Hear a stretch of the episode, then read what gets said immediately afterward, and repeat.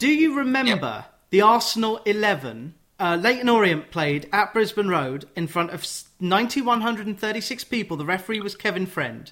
Wojciech Szczesny was the reserve goalkeeper with jersey number 53. But how many of that Arsenal team do you remember? Must be Almunia in goal. Yep. I guess. I think Clichy was there. Uh, Clichy was an unused sub. Gibbs played. Unused sub. Oh, did he? Okay. Bendtner. Lord Bendtner, who Uh, just Ar- retired. Arshavin. Arshavin. Arshavin, I think. Mm-hmm. I think. Rosicky scored the goal. Senderos, was he playing? Uh, Senderos was nowhere to be seen. It was No, oh. Squillaci my God. and Mikel, number 48. Mikel. Because.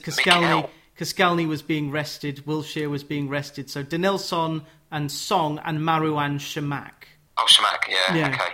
Now, who who didn't get on the pitch? He was Leyton Orient's number 29. He was quite a young figure, uh, very fresh. He was on loan.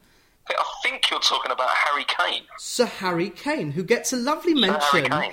Uh, yeah, you call him young Harry Kane. He scored a couple of goals in a 4 0 win.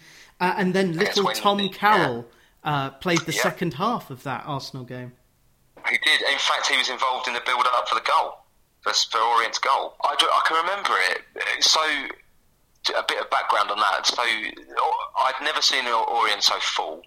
Um, I'd been there the, the season before when Leeds took about a million people to sit in the stands, but it didn't feel as full as it did that day. It honestly felt like there were there's people hanging in the rafters. That's how my mind paints the picture of that day. Because obviously Arsenal had all of the um, uh, the East Stand. Uh, they'd filled all that out. It had already been noisy. It was so noisy the whole game. I mean, my voice was hoarse. It was so so noisy. And it was funny because my two Arsenal mates had basically turned on their own kind. They'd they'd, they'd almost like torn off any vestiges of Arsenaldom for that game to give the opposing fans as much stick as possible and all that kind of thing.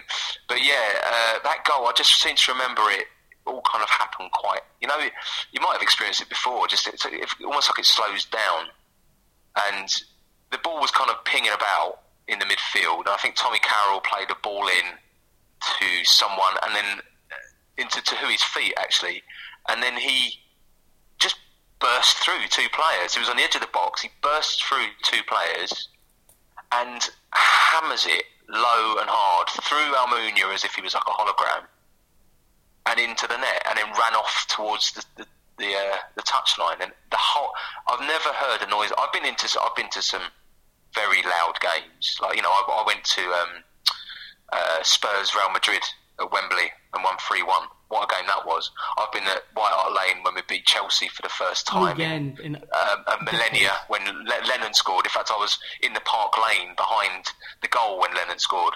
That was noisy, but I've never heard a noise like that. And how long it carried on as well. You know, often there's a big cheer for a goal and then it kind of subsides reasonably quickly. This noise went on. It felt like for minutes. And I can remember out of the corner of my eye seeing Russell Slade streak off down the touchline and his like his cap comes off and his head's shining in the, the floodlights and just My mate kind of disappeared into a sea of bodies in front of me. It was just one of those moments where I, I won't remember. I won't ever forget that that that whole game. And it, that's the beauty of the FA Cup. That is the beauty of the FA. I will always love the FA Cup when you get moments like that. That was a draw. That was to celebrate a draw. Mm-hmm. You know, it's, Well, because you got like to you got to go to get hammered at the Emirates five 0 in what you call a soulless corporate stadium. what what really biased was. nonsense? There's a tiny bit of soul in Arsenal, and it's within Mister DT. Robbie! Oh my god! I actually I asked a couple of Tottenham fans when I started this project, why is there no Spurs fan TV? And I think it's because there, they know there that. was. Oh yes, No, it got driven out of town. and it got it got driven out of town for exactly the reason. That, I- I- do you know what? I, I've got no real problem with, with fan TV and things like that. I think it's a good idea, uh, you know, regardless of whatever club it is.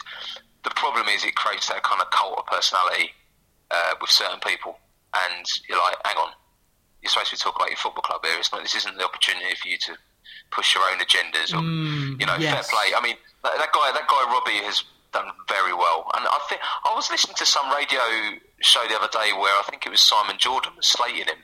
Yeah, and I found myself kind of siding with, with Ray Robbie. Parlour as well. Ray Parlour. Was it Ray Parlour? Yeah. Uh, Ray Parlour was way off, way off. I thought. I, I just thought it was ridiculous what Ray Parlour was saying to you know to one of you know they, they're both Arsenal fans at the end of the day, and you think he was slating him, and I thought it was massively unfair. There's a place for fan TV. Uh, you know, all right, it can get a bit, you know, a bit ridiculous, but you know, we're all, we're all fans. We all get a bit silly about things. I've said some daft stuff. Um, I've certainly I probably haven't said it to camera and recorded and to be shared with millions of people, but you know, it just is what it is. Um, but yeah, I mean, they're a funny old lot Indeed. down the road. Um, well, without them, there would be no duality. Everyone needs some some prick to kick against. Um, yeah. Yeah. Which former Tottenham manager, by this time this has gone out, will have been a Talksport pundit over summer? And do you think he will whip up with his opinions? Like, uh, Oh, oh, Harry Kane, he is a good player. It's, that's not bad. Uh. Jose, yeah, of course, of course. Losing Pochettino was, you know, I was annoyed about it. I saw why he had to leave. I understood there were reasons. It just, it was best for both sides that he left. But to bring in Jose Mourinho, it was it was obvious to most Spurs fans who have been paying attention what that was all about. It was a bit of a wet dream signing for Levy. He'd been mm. courting him for years and years it, it was kind of like he was he was like look, sort of Moby Dick. You know, he was The white whale. the big the, he was the white whale. He was he was Levy's white whale, and he landed him and he got him. And a little bit of me thought, all right, maybe it'll work. I don't know. Maybe there, you know, a lot of the team are down tools for Pochettino, obviously, and I thought maybe he can get a tune out of them. And to an extent, I think up until after lockdown, Spurs were pretty good. I think we won eight after lockdown out of about ten. Mm-hmm. Yeah, you did We lost a fantastically. Yeah, yeah, yeah. did all right, and, and you know we, we, we ended up finishing sixth, and yeah, so what? Okay, fine. And I thought, all right, we've got a summer. You know, a few players who weren't playing so well, maybe give them time to bed in. Players like Ndombele, uh, Lo Celso having a full pre-season under his belt. We brought in Bale and Reguilon, and I was thinking, I actually started to say, and Doherty, Doherty's the one. I was like, what a good signing that is for 15 million. Doherty's been such a solid and high performing, you know, to, well, certainly for Wolves, right back or right wing back for several seasons. He, what a bit of business that is. It just kind of went flat, and I understand, you know, maybe leaving your comfort zone somewhere. I mean, he's literally been. I think he might even have been at Wolves when they were playing in League One when I Yep. uh, the season that Orient got to the playoff final. Um, I think he was in the team then, or certainly skirting about it. You know, he's been there, and you think, you know, sometimes you leave a place and it isn't quite right. Maybe he needs another. Maybe this season he'll be good. I don't know. He's settled in, uh, new new lease of life, all that kind of stuff. But Jose just, it was the West Ham game. It was three all. You know, they, they we were three 0 up with eighty minutes to go, Oh, and then it was yes. three all, and and Lanzini scored probably the goal of his life. He's never hit one sweeter. What a goal that uh-huh. was! And we'd been pumping teams. You know, we smashed Man United and we smashed Southampton, and we were top of the league and or close to the top of the league, and scoring a shed load of goals. And it was that point of the season, it was then that Mourinho lost his bottle, decided that instead of throwing everything at it, we were to sit on leads. We'd get the lead and sit on it. What he didn't seem to realise is that our defence was horrendous. They were full of mistakes. Players like Aurier who would just have a brain fart and push someone over in a box for no reason. You're like, there's no danger. They've got their back to goal. What are you doing? It's those decisions. Sanchez has a rick in him. Dier has a rick in him. Lloris, I love Lloris, but he will. He'll probably over a season he will probably gain us more points than he loses. But he has a rick in him. That was our gambit. Let's set up with these guys to protect one goal leads. We were going away to Palace, taking the lead, sitting back, sitting back. Oh look, we've conceded in the 80th minute. Exactly, but Same it, it works with. Terry and Carvalho. It doesn't work with. Aurier and Sanchez. Correct, correct. That's exactly right. When you've got Terry and Carvalho, or uh, you know Real Madrid, he had Carvalho and um, Pepe and Ramos. Pe- Pepe, and yeah, and you're like, right, that works. Oh, Højbjerg last season played, I think, every game, and he started badly against Everton, and then did brilliantly up until about Christmas, January time. and then he sort of fell away a bit and lost his way, as did the whole team. But he looked knackered. Nobody was helping him, and we basically just had no screen. So, so as bad as the back four was, the midfield was allowing shot after shot after shot and attempt after attempt. If you get the ball into a box long enough and uh, and often enough, you're going to win penalties. That, that's what was happening. We were just in a position where we were putting ourselves in harm's way. And that's not Jose Mourinho's style. It's weird. And you could see he was getting frustrated Yeah. by it. The players were getting frustrated by it. The fans were getting frustrated by it. Nothing was working, but nothing was changing. And then, you know, he had Dele Alli and Bale sat on a bench. It was inevitable that I I think had the fans been in, he'd have been out earlier. For sure. I think he should have. He should have been. He should have been sacked on the plane after Zagreb. Frankly, you don't lose a a, a two goal lead against a team whose manager's in prison. You don't do it. I mean, that, that, that's. You want to talk about Spursy? There you go. QED. It's who, hmm. who has lost to a side whose manager is in prison, and it, it was inevitable. I was watching the game unfold before my eyes. We weren't playing well, and they got a goal, and I thought, oh, here we go. And then I thought they're going to get the equaliser soon, and it was sure enough, bang. And then I was like, do you know what? I can't be bothered to watch extra time because I know what's going to happen. I turned it off.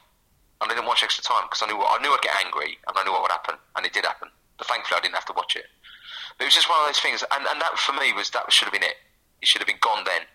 So this whole thing about oh we got sacked five days for a cup final, he should have been gone weeks before. Yeah. Whatever pearls of wisdom he comes up with this summer during the Euros are, they're going to be pithy and they're going to be good copy, and I'm sure he'll have a lot of viral videos of him. Ultimately, he is a busted flush who we need to start forgetting about. It's all about him. He's the Piers Morgan of football. Hate him or hate him. Um, my favourite Talksport moment. Steve Dale was on Talksport trying to defend the indefensible, and the guy oh, who Oh, was God, on um, air with him appears in your book Orientation. Oh, Stephen Dawson oh, Stephen, of course. went to Bury. Stephen Dawson, of course. Yeah, he properly laid into him. On, that was brilliant. I watched that. Yeah, about the wages and Yeah. how he need, obviously you know he needs to. He's got a mortgage to pay, and Stephen Dawson was brilliant. By the way, Stephen Dawson was a brilliant midfielder. He was he was energy personified and worked his socks off.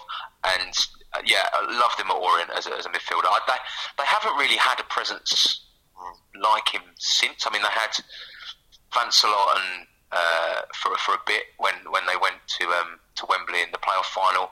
Between Vincelot and uh, and Stephen Dawson, they're probably the two best midfielders I've seen at Orient since I've been going over there. 2018, the Player of the Year was Macauley Bonne. Uh, 2019, Craig Clay. There was no award Yeah. for the lockdown season, and this season it's Lawrence Vigouroux, uh, who Yeah, represented. Yeah, ex Spurs and yes, ex Spurs. Yeah. signed and also ex Brentford and ex Liverpool. Yeah, he's landed in East London, and he seems to be a safe pair of hands. Um, in a couple of minutes, I'll let you expound on the greatest Orient players of the last 10 years.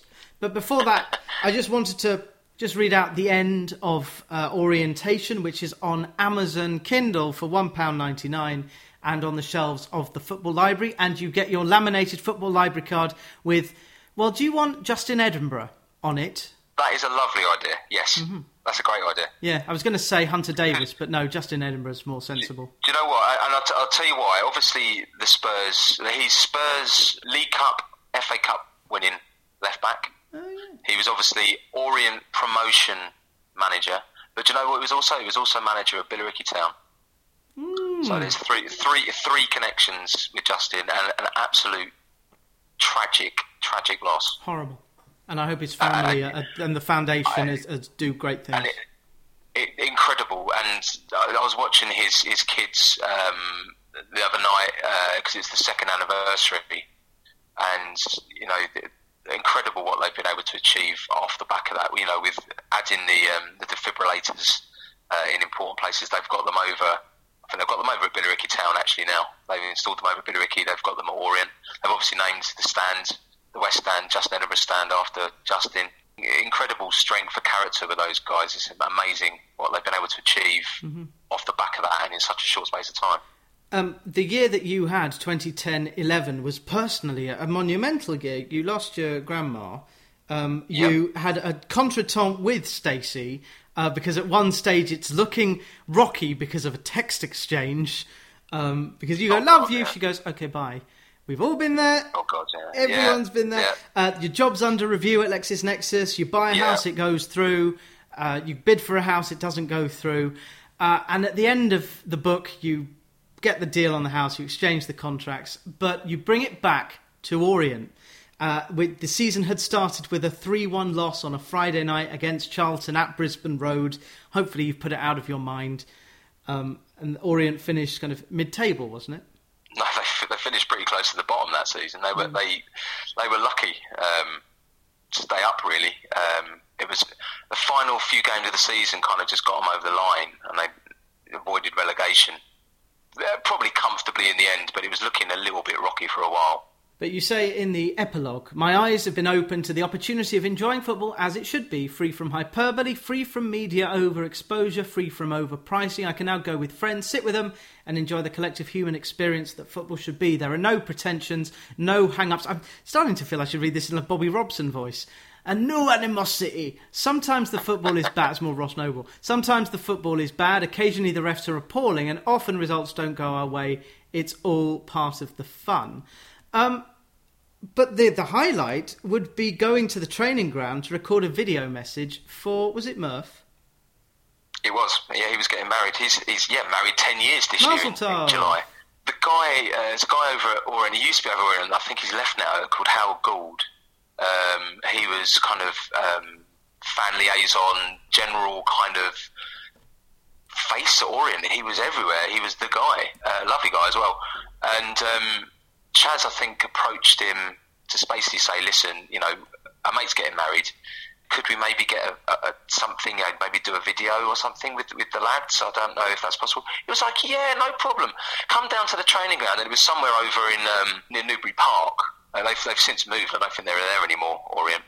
But it was over in Newbury Park, and uh, it was a proper kind of it was it's just like an old sort of cricket club kind of place, you know, sort of formica and wood chip on walls and a dance floor, a sort you know, kind of parquet kind of dance floor and a wooden bar and you know, it was just a bit naff, but it was great. Loved it. And so Chaz and I turned up, did a, a few sort of clips outside, bit of bits to camera, and then went inside, set up. All the players come trooping in, and uh, they were having their lunch and uh, Russell Slade was there, and we kind of introduced ourselves, and um, they were like, "Yeah, great, bang up for it." And I ended up having a good old chat with Scott McGleish. Um, he was, yeah, a really nice guy.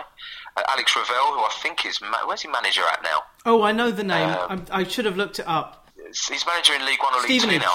Stevenage. Stevenage. But Alex Revell was, was a cracking striker for Orient. Um, he was the one who basically shattered Orient's dreams at Wembley with two goals in the second half. One of them, uh, an impossible goal from about 40 yards that somehow went over Jamie Jones's head. He certainly never scored one like that at Orient. But yeah, so he was there. Charlie Daniels, obviously of Bournemouth fame, Premier League player, ex Tottenham. And yeah, they just all had a nice chat and we did a bit to camera and. Uh, uh, we got Russell Slade to do a little bit, and he lifted his cap. And, and ble- you know, bless Russell. Like he, um, Chaz basically had a nightmare with the camera in that it just wasn't working, and Russell had to give. They were due to go to Swansea, I think, in the FA Cup uh, that week, or it was literally a couple of days later. And uh, he was due to give a bit of a kind of team talk to the lads. They were all sort of sat. They'd finished their dinner. They were just sat around chatting, and you could see he was eager to get away, but absolute politeness personified. Just stood there pol- patiently waiting for Chaz to sort the camera out. And then we did a bit to camera. He was fantastic. Everyone was brilliant.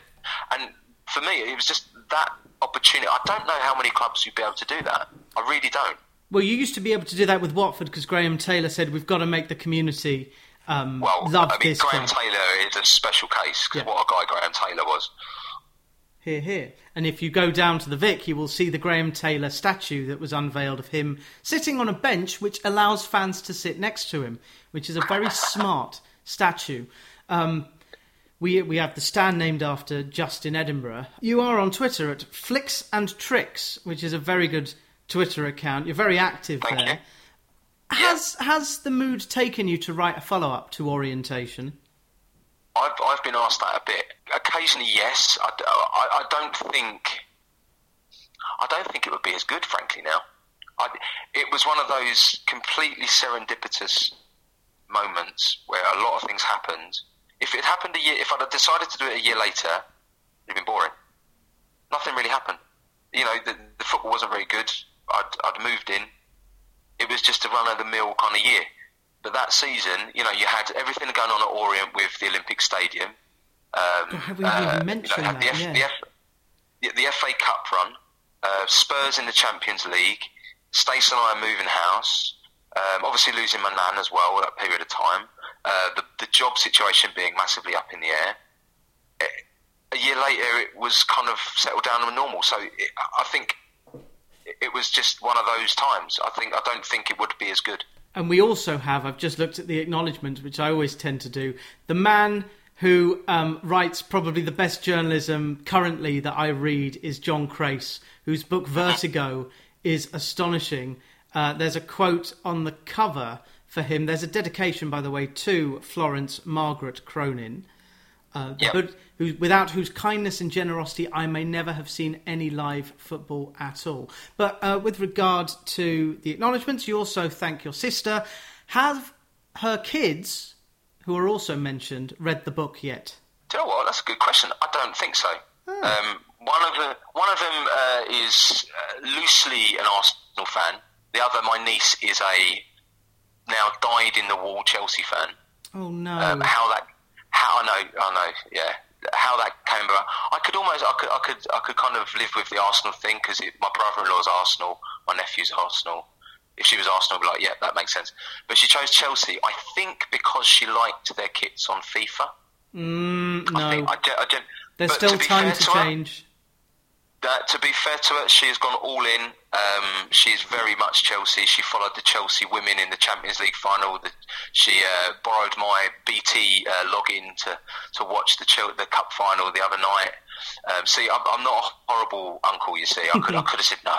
You know, oh, Chelsea, no, no, no. But of course, I wanted her to see her team playing the, in the cup final. What frustrates me is that she's been into football for a fraction of my life, and she's had FA Cup wins, league wins, Champions League wins, and I've had none of that. I feel shortchanged. Well, there's always the Johnson's paint.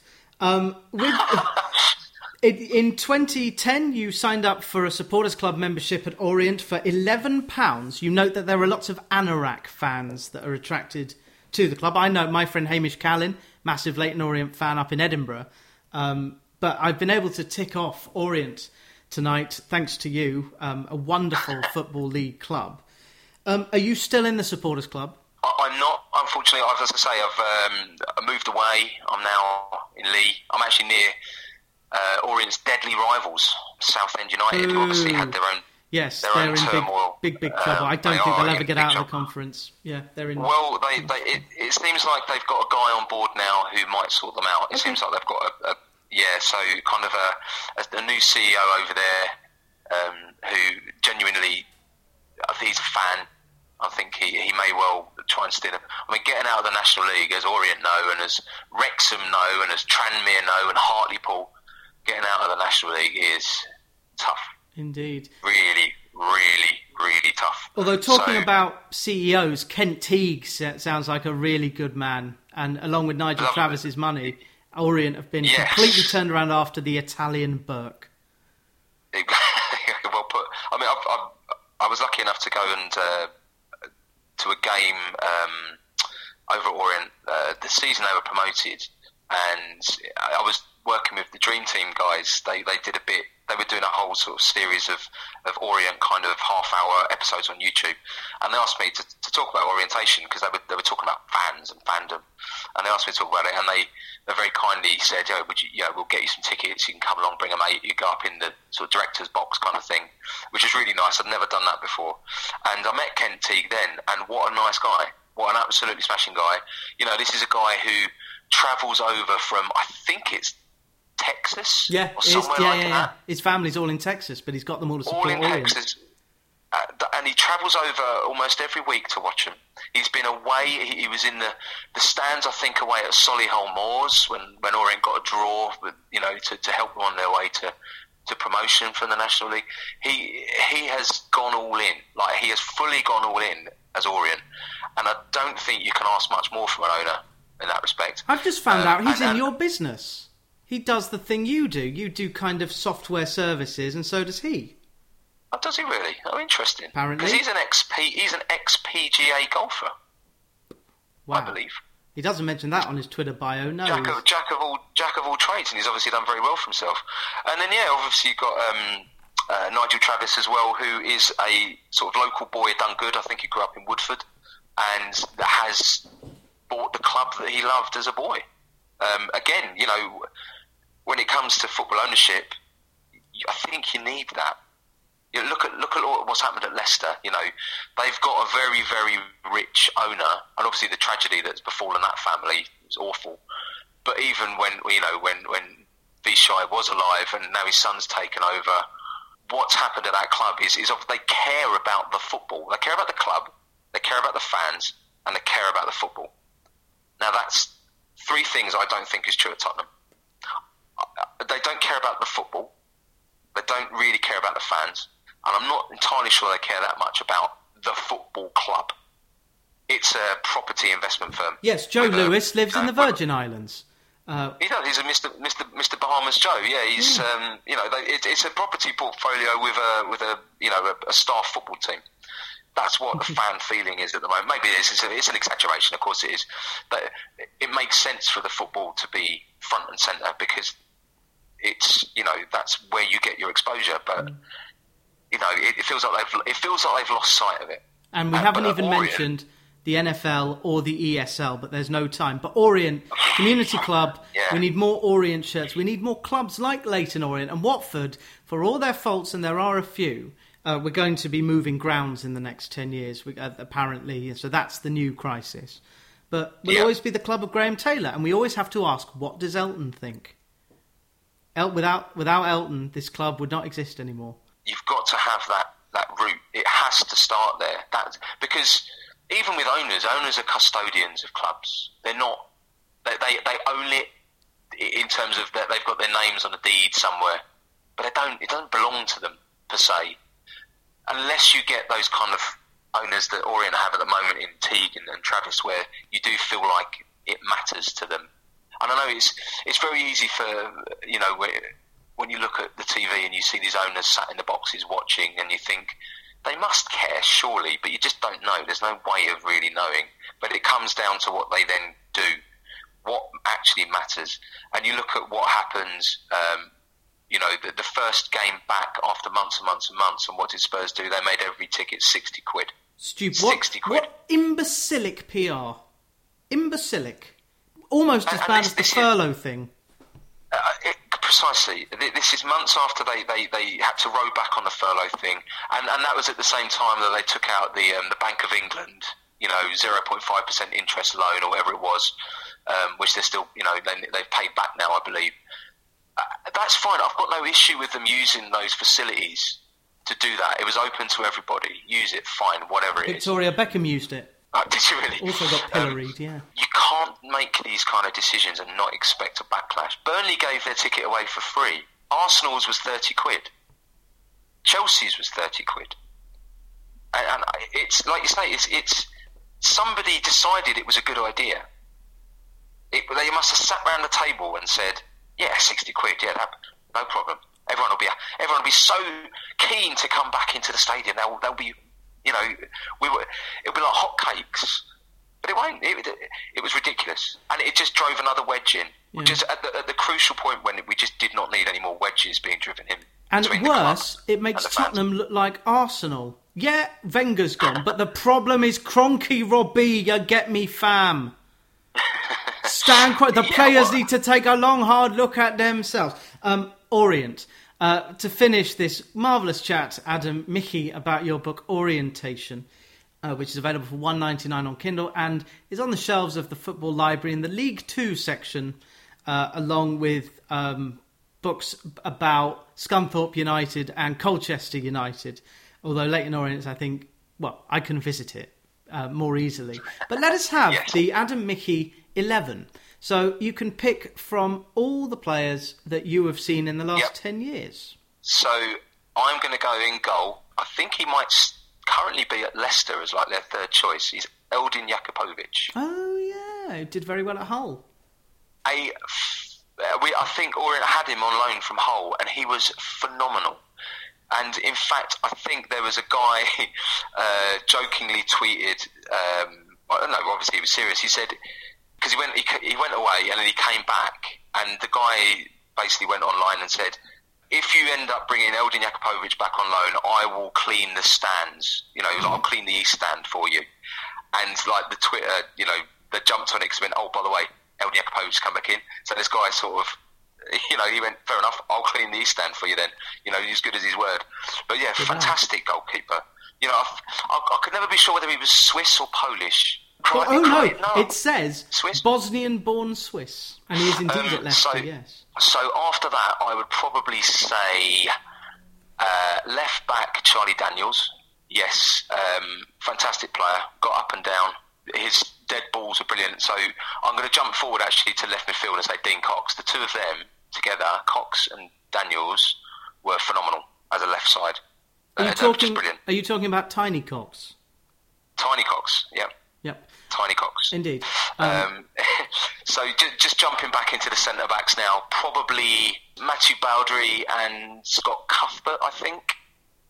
Baudry was a Frenchman who was very nice, very tidy on the ball. Um, he ended up going, where did he go? Swindon or somewhere? how are you Somewhere spelling like it? that. Uh, Baudry, B A U D R Y. Matthew Baudry. Mathieu Very nice. He is yes. Um, We got him from Bournemouth. Got moved to from Bournemouth. Doncaster, and then he's now at Swindon. Yes.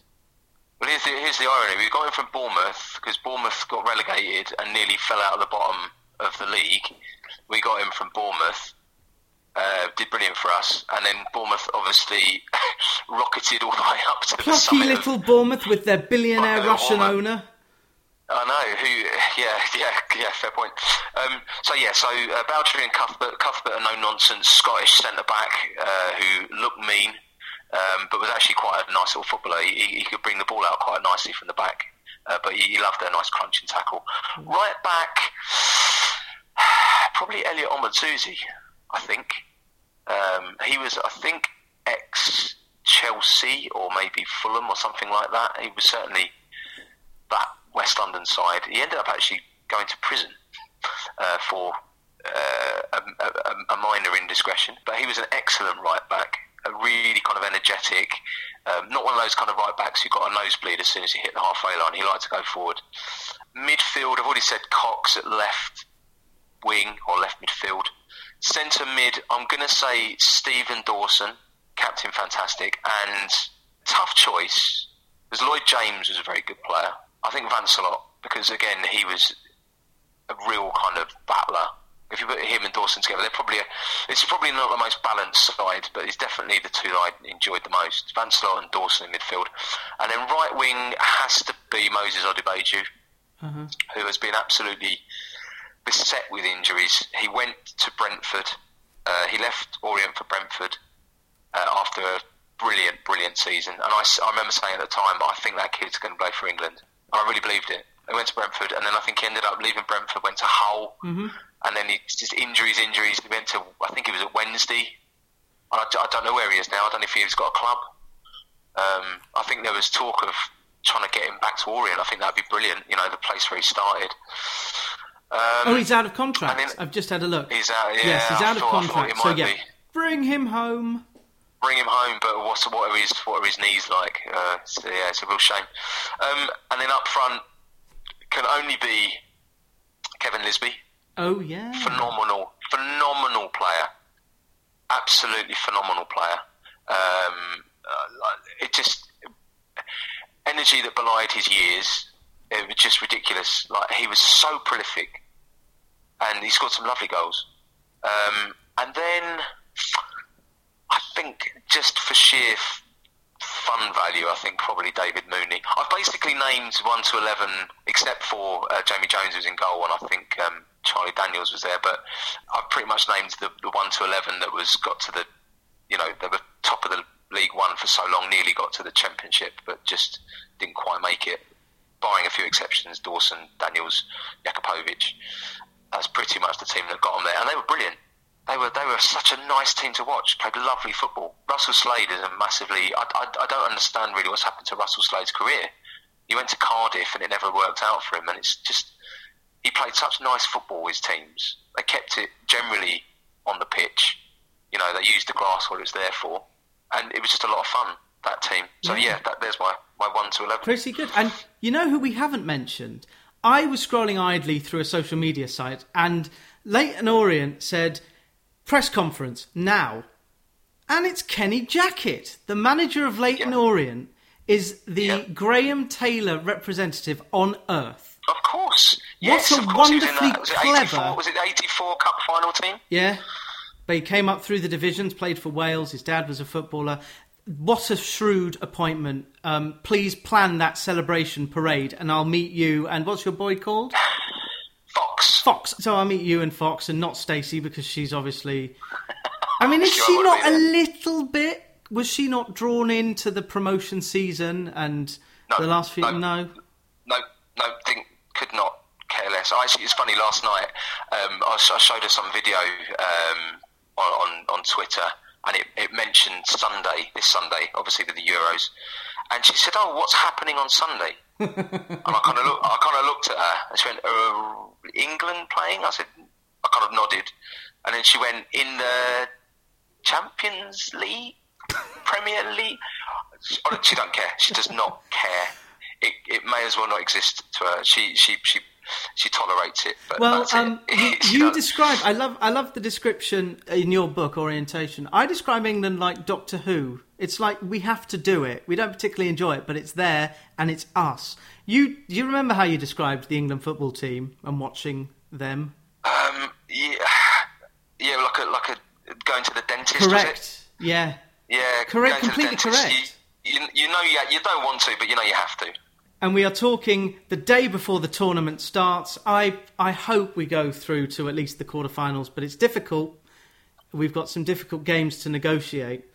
Um, and this, of course, your your boy is four. I was too young for Euro '92, World Cup '94. Euro '96 was my first big tournament, and so I've been a football fan for 25 years. Um, you could, if England do really well, it hooks a whole generation. When we do badly and Gareth Southgate is fired and takes the job at Crystal Palace. yeah, yeah. But who who would have thought that that skinny striker with the number 29 shirt 10 years on would be the yep. chief lion uh, innings. So that must give you some pride because you talk when um, I didn't mention this, but after the victory in the FA Cup match or the, the draw, the victory that was one one, Harry Kane joins his family in the supporters club, and then Barry Hearn comes in and said, "You have no idea what this is like. It may not happen again." Brackets, we've got a million quid from this run, but um, just the, the nature of being together in that clubhouse having beaten Arsenal's reserves 1 1. That must be something that you'll remember and treasure more than anything else I, about that season. So, so the, the, Harry Kane, chatting to Harry Kane and his dad was after a, a midweek game. It wasn't the Arsenal game, but, but Barry Hearn, Barry Hearn coming in to the Supporters Club after the, um, the, the cup game. Yeah, and he, you know, when he said, you know, enjoy this, have a right roll, knees up. You know, we've got battles ahead, and that was all around the stadium. Um, yeah, it was that was you know it was uh, Barry Hearn is one of the most charismatic men I've ever met. He he, he exudes character and but self belief and intelligence. He's a genuinely fascinating guy. Um, I would love to. If he ever does an autobiography, I think it would be an absolute cracker. He's got time on his hands now because he's he's retired. With, with snook, yeah, but with the snooker, I think he likes to play a lot of cricket. Actually, he plays yeah. for um, plays over in Hanningfield, I think it is uh, in Essex. Um, but no, yeah, the, I, I never saw Kane coming. I, I didn't see it. He looked to me like a very solid, dependable Championship striker, maybe lower Premier League. I never saw him being this good.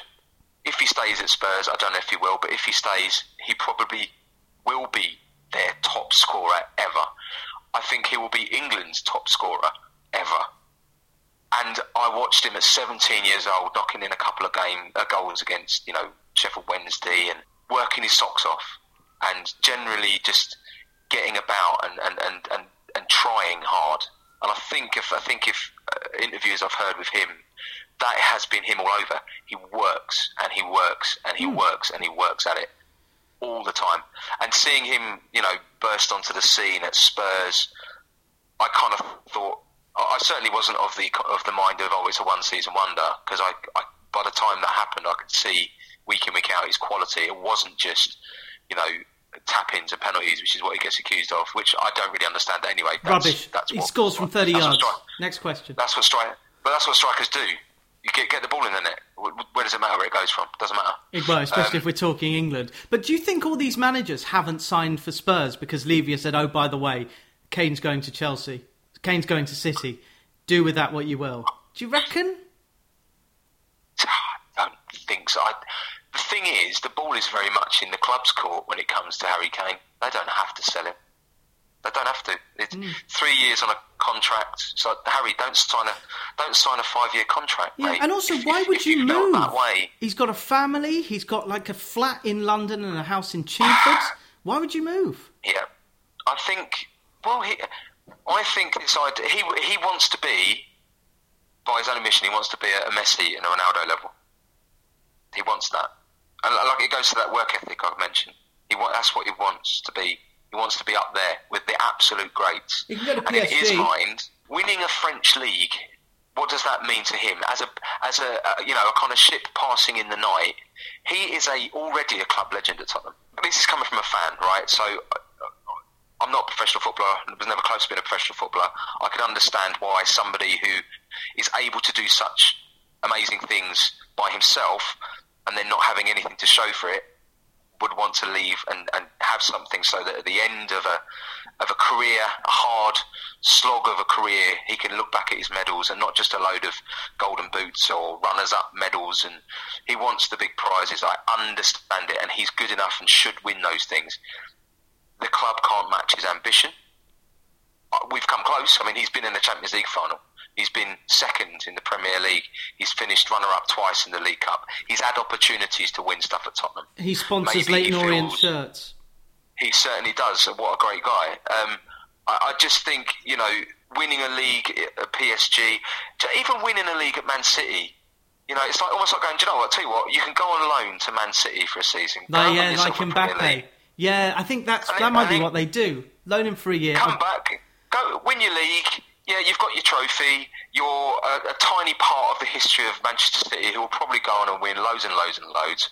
I, am not even sure these days that Man City fans care that they won the league this year. Don't really. There was a mean? David Squires cartoon of Pep Guardiola going to the trophy kind of dump room and just throwing another trophy, tossing it in. Yeah. Uh, you know, I've got a good mate who's a Man City fan, and yeah, he was obviously pleased they won the league but he was never as pleased as 2012. Mm-hmm. You know, when when that happens, and obviously different circumstances, but when it's a procession to the title, and you know that you're probably in with a shout of doing it again next year, it's like what I said at the start of the conversation. You take away the jeopardy, you've lost football. There needs to be jeopardy. You need to think that you're going to lose, and then when you win, it's amazing. If you get if you lose that, if if you you just lose the joy of winning. How can it be? When Man United were winning all those trophies in the 90s, I bet it got boring for those fans. I bet it got boring. So, oh, another another Premier League. What's next? How can that be the way of it? It needs football needs to constantly evolve and change so that different teams are, you know, and it, it does generally work that way.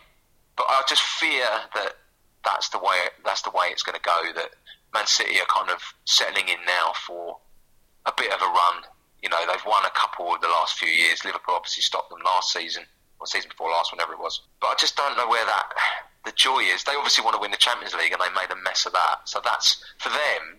Winning a, a, a Premier League is almost completely secondary to winning the Champions League yeah. now. It's almost like a sideshow. Winning the Premier League is almost like a sideshow to the to Man City. You get me, fam. That's all it needed there. Um, Manchester City have a number 10 shirt that's available. I think it would be foolish. And uh, maybe by the time this goes out in uh, mid July, that that uh, we should say when is um, when is the anniversary? When is the wedding anniversary of um, your mate? Oh, Murph, it's sometime in July, I think. I can't remember obviously exactly when. I'll try Um, and but yeah, coincide- sometime in July. Uh, and did he smash that? I, I, no comment. You've learned well. Uh, Adam, Michie, have a wonderful summer. Enjoy the postseason. Uh, the year ends in two, and uh, up the O's, up the O's. Never mind, come on, you Spurs, up the O's. Yeah, thank you very much, Johnny.